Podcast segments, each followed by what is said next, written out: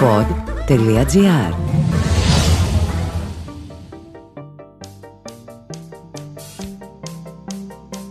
Ακούτε το Home Studio με τον Δημήτρη Μπάρμπα. Ένα μουσικό podcast που ψάχνει τους πρωταγωνιστές, δευτεραγωνιστές και πάσης φύσεως αγωνιστές της μουσικής ιστορίας. Ένα μουσικό podcast που βλέπει πολύ κινηματογράφο και τηλεόραση σε παραγωγή του pod.gr. Το σημερινό μας ταξίδι θα είναι πολύ μακρινό.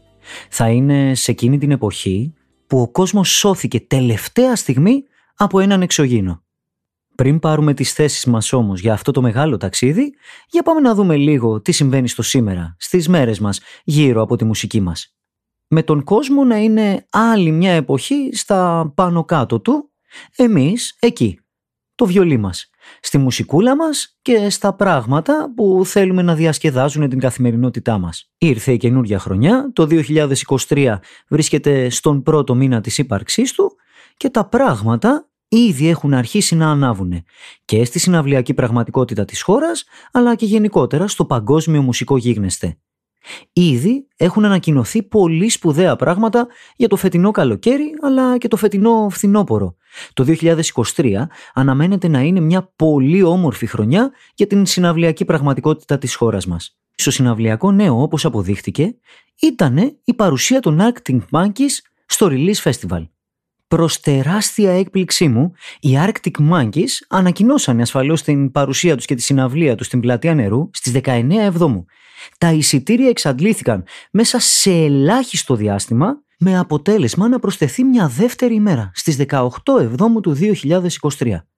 Δεν μπορώ να καταλάβω ακριβώς τι είναι αυτό που έχει κάνει τόσο hot τους Arctic Monkeys σήμερα, καθώς το τελευταίο τους άλμπουμ δεν ήταν και τίποτα σπουδαίο. Αλλά όπως πληροφορήθηκα, επειδή όλα ουσιαστικά είναι ένα hype, μια τάση, μια μόδα, στο TikTok αυτή τη στιγμή με σουρανούν. Βρέθηκε πάλι μια δίωδος για αυτή την πολύ σπουδαία μπάντα της προηγούμενης ουσιαστικά όμως δεκαετίας να βρει έναν χώρο στο μυαλό και των νέων αυτής της δεκαετίας.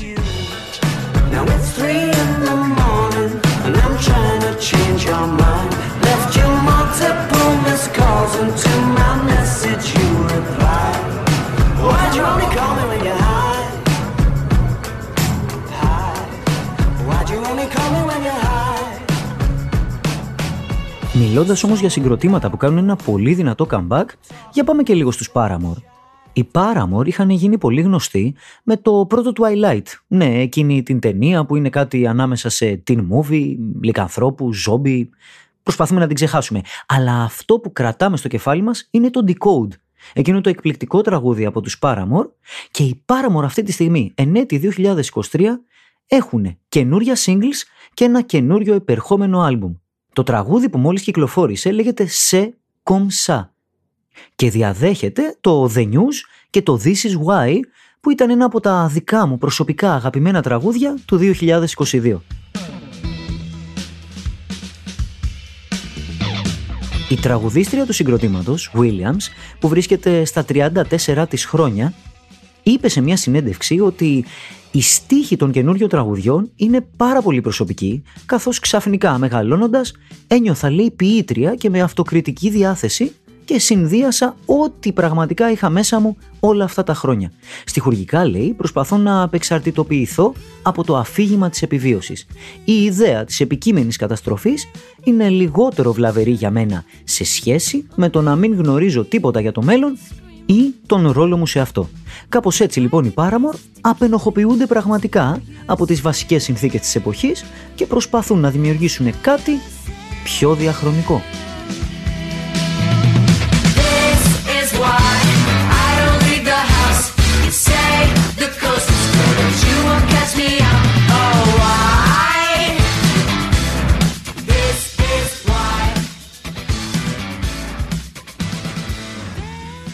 Θα μπορούσαμε ασφαλώς να παραλείψουμε και μια είδηση που μας στεναχώρησε ήδη με τον πάσιμο του 2023. Ένας από τους σπουδαιότερους εκφραστές της blues αλλά και γενικότερα της μουσικής μας ήταν ο Jeff Beck. Ο Jeff Beck εμβληματικός, βραβευμένος με 6 γκράμμι, αποτελεί έναν από τους σπουδαιότερους κιθαρίστες στην ιστορία της ροκ μουσικής. Μάλιστα, ο ίδιος ο Τζίμι Χέντριξ είχε αναφέρει πάρα πολλές φορές ότι ο Τζεφ Μπέκ ήταν από τις βασικές επιρροές του. Ο Τζεφ Μπέκ ήταν μέλος των Yardbirds μαζί με άλλους πολύ πολύ σπουδαίους κιθαρίστες και έχει μπει δύο φορές στο Rock and Roll Hall of Fame. Μία ως solo και μία ως μέλος των Yardbirds.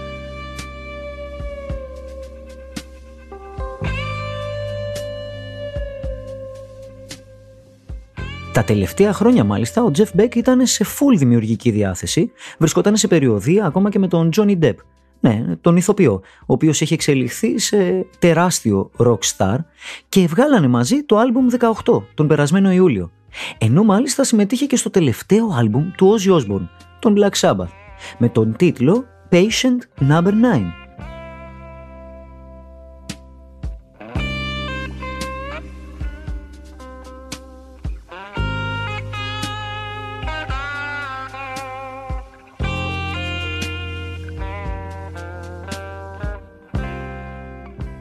Άλλη μια απώλεια που αφήνει τη μουσική μας πολύ πολύ πολύ φτωχότερη.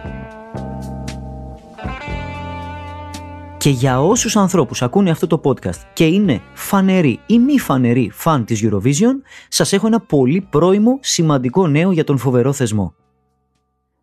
Η Public Image Limited πρόκειται να διαγωνιστούν στον εσωτερικό διαγωνισμό της Ιρλανδίας για να εκπροσωπήσουν τη χώρα στη Eurovision.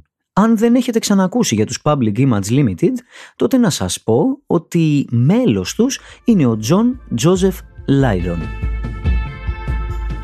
Αν και πάλι δεν σας λέει τίποτα αυτό το όνομα, τότε θα σας πω πως είναι το άλλο του stage name, το όνομα σκηνής, Johnny Rotten.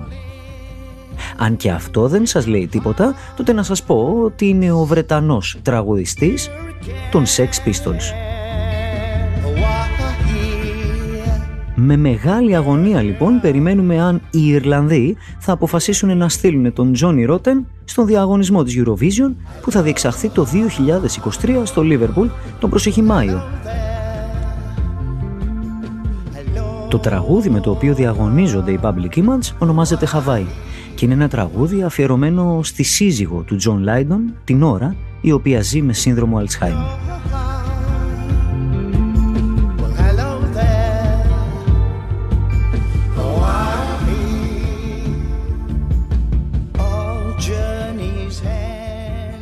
Και αφού είδαμε τι συμβαίνει γύρω μας στο σήμερα, Ιανουάριο του 2023, για πάμε να ταξιδέψουμε λίγο στο μακρινό μακρινό παρελθόν.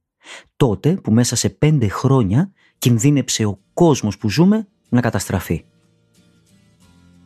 Ευτυχώς για καλή μας τύχη, το σύμπαν μας χάρισε τον Ziggy Stardust.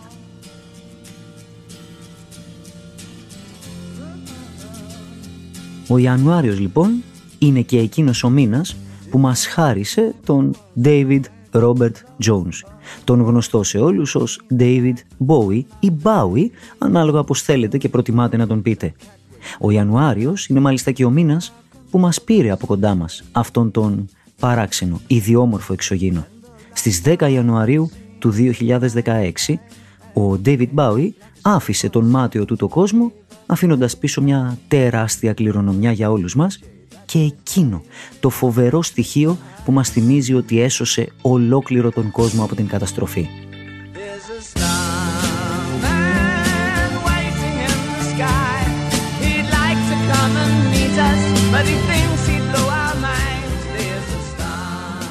Αυτό λοιπόν το κοιμήλιο που μας έχει μείνει ονομάζεται Ziggy Stardust and the Spiders from Mars.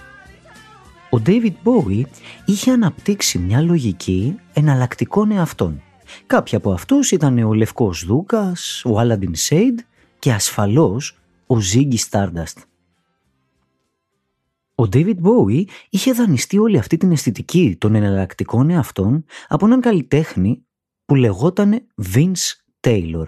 Ο Vince Taylor είχε ήδη εισάγει μέσα στη μουσική βιομηχανία την έννοια της αλλαγής προσωπικότητων ανάλογα με το καλλιτεχνικό δημιούργημα που ήθελε να υποστηρίξει. Η πιο ιδιαίτερη βέβαια τέτοια του έκφραση ήταν αυτή όταν ισχυριζόταν ότι ο ίδιος του εαυτός, ο Vince Taylor, ήταν ένας εξωγήινος σωτήρας. Και έτσι λοιπόν φτάνουμε στον Ziggy του David Bowie. Η ονομασία μπορεί να σας θυμίζει και κάποιον άλλο καλλιτέχνη. Αν σας έλεγα Ziggy Pop, θα σας ερχόταν κάτι στο μυαλό.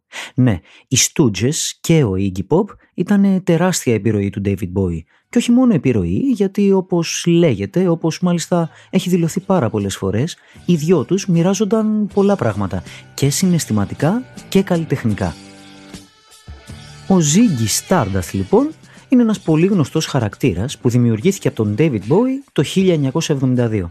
Πιο συγκεκριμένα τον δημιούργησε για να υποστηρίξει ένα concept album, ένα θεματικό δίσκο, το The Rise and Fall of Ziggy Stardust and the Spiders from Mars.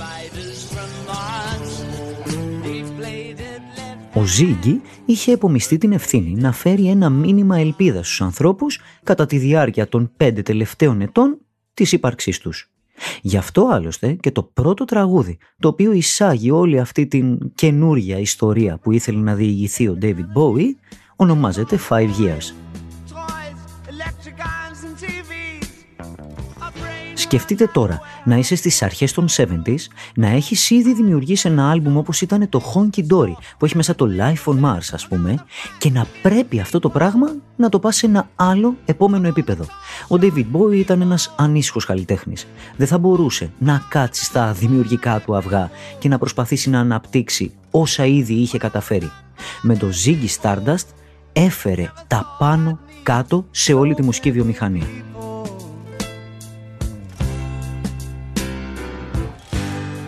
Δημιουργεί ένα ολοκένουργιο από το μηδέν κόσμο.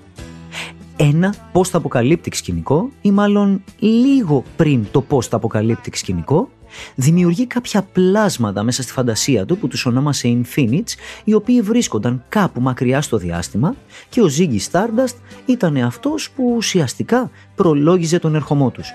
Έναν ερχομό που θα οδηγούσε στην απόλυτη καταστροφή των ανθρώπων.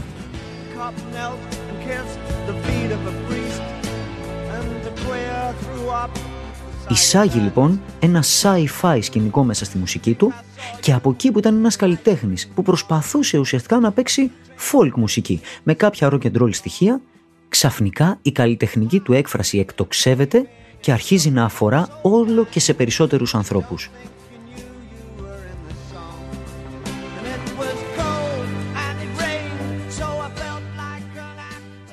Για την ακρίβεια, όλα αυτά δημιουργήθηκαν σιγά σιγά κατά την διάρκεια δημιουργίας του άλμπουμ.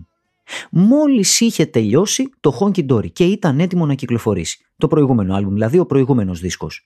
Με το που κυκλοφορεί, οι Spiders from Mars, που ονομαζόταν το group του David Bowie ή τουλάχιστον όπως τους ονόμασε για τις ανάγκες της καινούριας δημιουργικής του έκφρασης, μπήκανε στα Trident Studios και ξεκίνησαν να αναπτύσσουν κάποιες ιδέες που ήδη είχαν δημιουργήσει στο παρελθόν. Ο David Bowie λοιπόν, ακούγοντας τα τραγούδια, διώχνοντας κάποια άλλα που δεν του έκαναν καθόλου, ξαφνικά αρχίζει και ενώνει τις τελίτσες και δημιουργεί αυτή την υπέροχη ιστορία. that they only existed for the length, the duration of that character's life. Right. I was stuck with him for a long time. It took a long time to shake him off. After I'd finished working with him, because people relate to him more than David Bowie at the time. Yeah. It was still very hard for anybody to realize that a rock artist can go on stage and be a different People person still, every time he goes on stage. They do that Nobody was doing that. Day, though. It need not be repetitive, right? Στις 16 Ιουνίου του 1972 λοιπόν, η μέρα της κυκλοφορίας του The Rise and Fall of Ziggy Stardust, Ξαφνικά η ιστορία αρχίζει και αναπτύσσεται και όλος ο κόσμος μαθαίνει ότι εξαιτίας κάποιων φυσικών αιτιών η ανθρωπότητα έφτασε στα τελευταία πέντε χρόνια της ύπαρξής της. Η μόνη της ελπίδα είναι στην μορφή ενός εξωγήινου μεσία. Και εκεί έρχεται το τραγούδι Moon Age Daydream.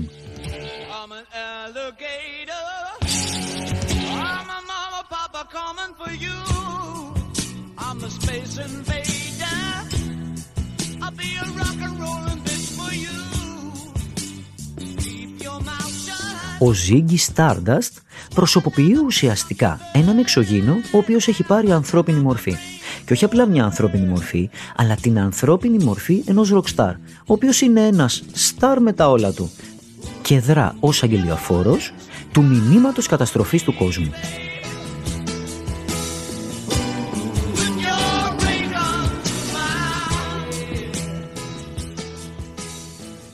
Ο ίδιος ο David Bowie το 1974 στο περιοδικό Rolling Stone δηλώνει ότι ο Ziggy ξεκινάει να πιστεύει ότι ο ίδιος του εαυτός μπορεί να είναι ένας προφήτης για τους μελλοντικούς ήρωες αυτού του κόσμου. Παίρνει τον εαυτό του και τον ανυψώνει σε δυσθεώρατα πνευματικά ύψη και κρατάει ζωντανούς και τους συνεχιστές του έργου του. Όταν οι Infinites φτάνουν στον κόσμο, τότε εκείνοι λέει σκίζουν τον Ζίγκη και προσπαθούν να πάρουν όλα τα μέλη του σώματός του για να μπορούν και εκείνοι να αποκτήσουν ηλική υπόσταση. Για την ακρίβεια, στο τελευταίο τραγούδι του άλμπουμ, το Rock and Roll Suicide, γίνεται ακριβώς αυτή η πράξη του τεμαχισμού του Ζίγκη. Στις live εμφανίσεις του David Bowie και των Spiders, αυτή ήταν μια πολύ ιδιαίτερη στιγμή με φοβερή ασφαλώς θεατρικότητα από τον David Bowie.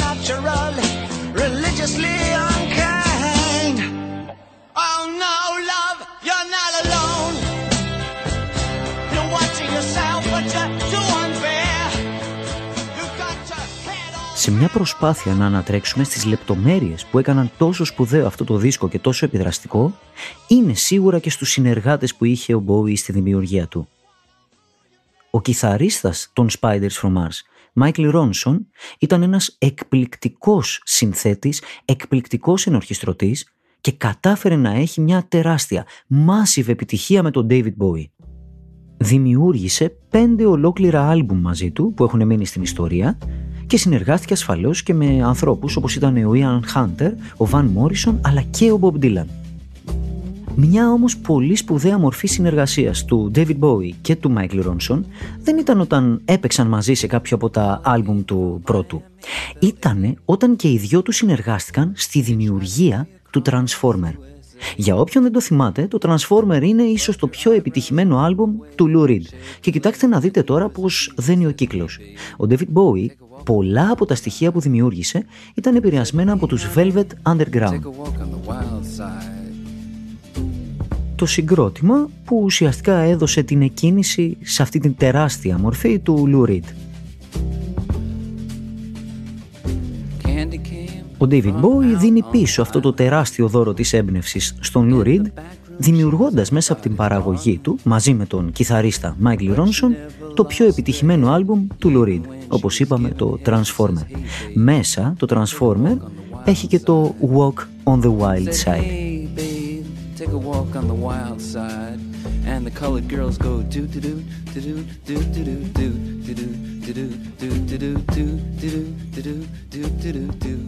Το τέλος αυτής της περσόνας του Bowie, του Ziggy Stardust, ήρθε επίσημα στις 3 Ιουλίου του 1973. Οι Spiders και ο Ziggy πραγματοποίησαν ένα εκπληκτικό live που όμως κάποια στιγμή είχε μέσα του την αναφορά ότι θα ήταν και το τελευταίο που έκαναν ποτέ. Ο κόσμος μπορεί να κλονίστηκε, αλλά όπως αποδείχτηκε στη συνέχεια τα επόμενα χρόνια, ο Μπάουι εννοούσε ότι ήταν το τελευταίο που θα βλέπανε τον Ziggy Stardust.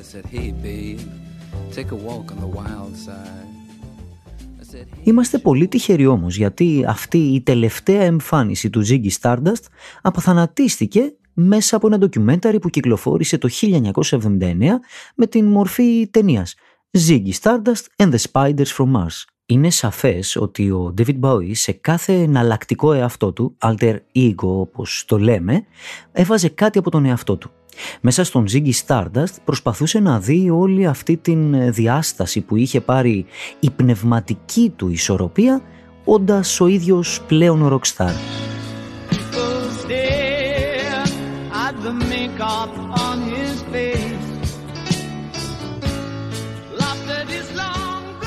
Όλη αυτή η αναφορά στο τέλος του κόσμου είχε να κάνει και με την οριστική λήξη που ήθελε να δώσει σε κάποιες αυτοκαταστροφικές τάσεις που είχε μέσα του.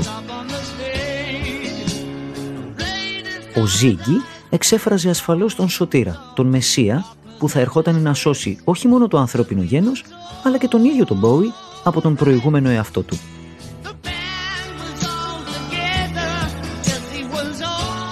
Και ως διαμαγείας, όντως ο Ζίγκη έγινε ο Μεσσίας για τον David Bowie γιατί τον ανοίγαγε σε έναν κορυφαίο ροκστάρ όχι μόνο της εποχής του αλλά και όλων των εποχών. Σε δηλώσεις του μάλιστα εκείνη την εποχή ο David Bowie δηλώνει ότι όλοι πλέον με έπεισαν ότι ήμουν ένας Μεσσίας και χάθηκα μέσα σε αυτή την φαντασία. Το γεγονός όμως που έφερε στην θέση 5 στα charts στην Βρετανία το Ziggy Stardust, το Rise and Fall of Ziggy Stardust ήταν η παρουσία του David Bowie και των Spiders from Mars στις 6 Ιουνίου του 1972, ένα δηλαδή μήνα μετά την κυκλοφορία του άλμπουμ στο Top of the Pops. Το Top of the Pops ήταν μια εκπομπή στην Βρετανική τηλεόραση που μπορούσε να δημιουργήσει μουσικές αυτοκρατορίες. Εμφανίζεται λοιπόν ο David Bowie στο Top of the Pops, ντυμένος ο Ziggy Stardust και τραγουδάει το Starman. Όλα τα υπόλοιπα ανήκουν στην εκπληκτική μουσική ιστορία του David Bowie. Ο David Bowie για τη δημιουργία του Ziggy Stardust είχε επηρεαστεί ιδιαίτερα από τον Elton John, τον Iggy Pop και όλες τις glam rock φιγούρες του παρελθόντος του. Ο ίδιος όμως δεν ήξερε τότε ότι αυτή του η παρουσία και όλες οι καλλιτεχνικές του επιλογές θα επηρεάσουν και όλους όχι μόνο τους glam rock καλλιτέχνες του μέλλοντός του, αλλά γενικότερα όλους τους καλλιτέχνες του μέλλοντός του. Ένα μέλλον που μας το χάρισε απλόχερα, καθώς ο χαρακτήρας του, Ziggy Stardust, ήταν όντως μια μορφή μεσία για όλη τη μουσική ιστορία.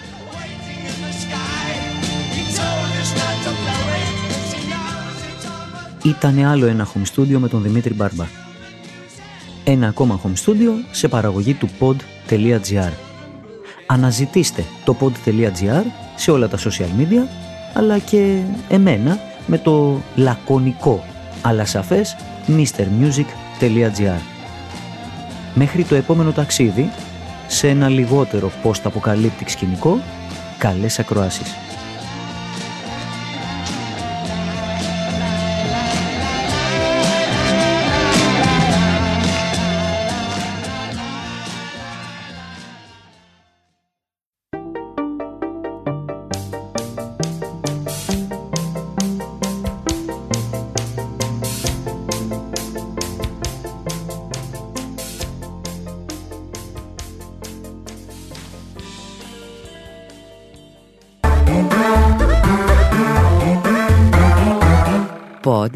pod.gr. Το καλό να ακούγεται.